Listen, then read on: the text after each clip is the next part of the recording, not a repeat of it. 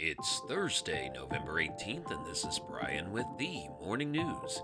Give us five minutes and we'll give you the headlines you need to know to be in the know. President Biden called on the Federal Trade Commission to investigate whether oil and gas companies are participating in illegal conduct aimed at keeping gasoline prices high in the latest effort by the White House to respond to public concerns about costs for everything from fuel to groceries. Outside analysts expressed skepticism that the FTC would find enough evidence to substantiate Mr. Biden's allegations, and they said the president has few options for quickly lowering gas prices. In a Wednesday letter to FTC Chair Lina Khan, Mr. Biden alleged that there is, quote, mounting evidence of anti consumer behavior by oil and gas companies, end quote. U.S. inflation hit a three decade high in October Gasoline prices were up more than 60% in mid November from a year earlier, according to the U.S. Energy Information Administration. Around the world, Taiwan President Tsai Ing wen lauded military cooperation with Washington on Thursday as she commissioned the first combat wing of F 16 fighters upgraded with U.S. help to bolster the island's defenses during the rising tensions between Taipei and Beijing. Frequent Chinese and U.S. military exercises in the region have raised fears of conflict, touched off by a crisis over democratically ruled Taiwan, which Beijing claims as its own territory. Tsai told a ceremony at an airbase in southern Taiwan that the project showed the firm commitment of the Taiwan U.S. partnership. The United States has no official diplomatic ties with Taiwan but is the island's main international backer and arms supplier to Beijing's Fury. Taiwan's Air Force is well trained, but dwarfed by China's.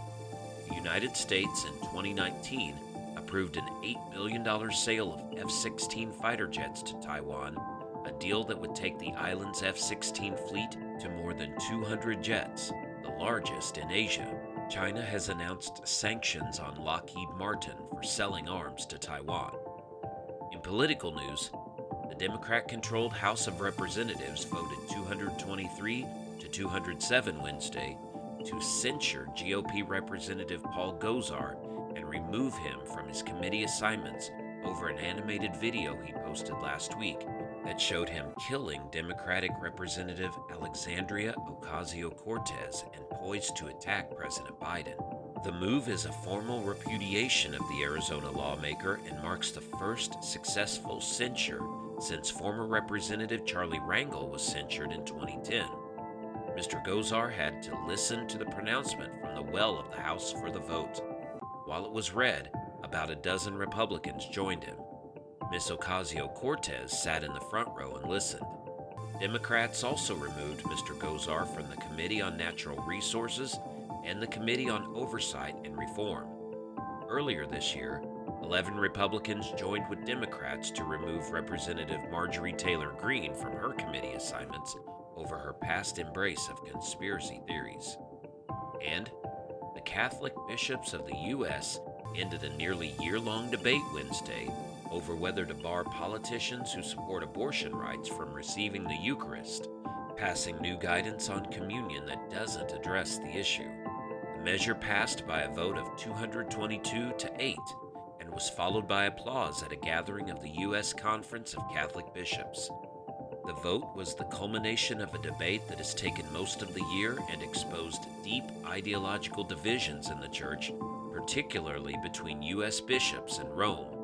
Conservatives in the U.S. had pushed to issue guidelines that would clearly advise clergy not to offer communion to politicians who support abortion rights, a category that includes President Biden.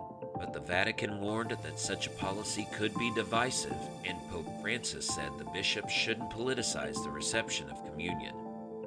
Now you know, and you're ready to go with the morning news. These headlines were brought to you today by Podmeo. Start your podcast easily at podmeo.com, world's number one podcast hosting. Subscribe to this daily morning brief on Spotify, Apple Podcast, and themorningnews.com. Thank you for listening.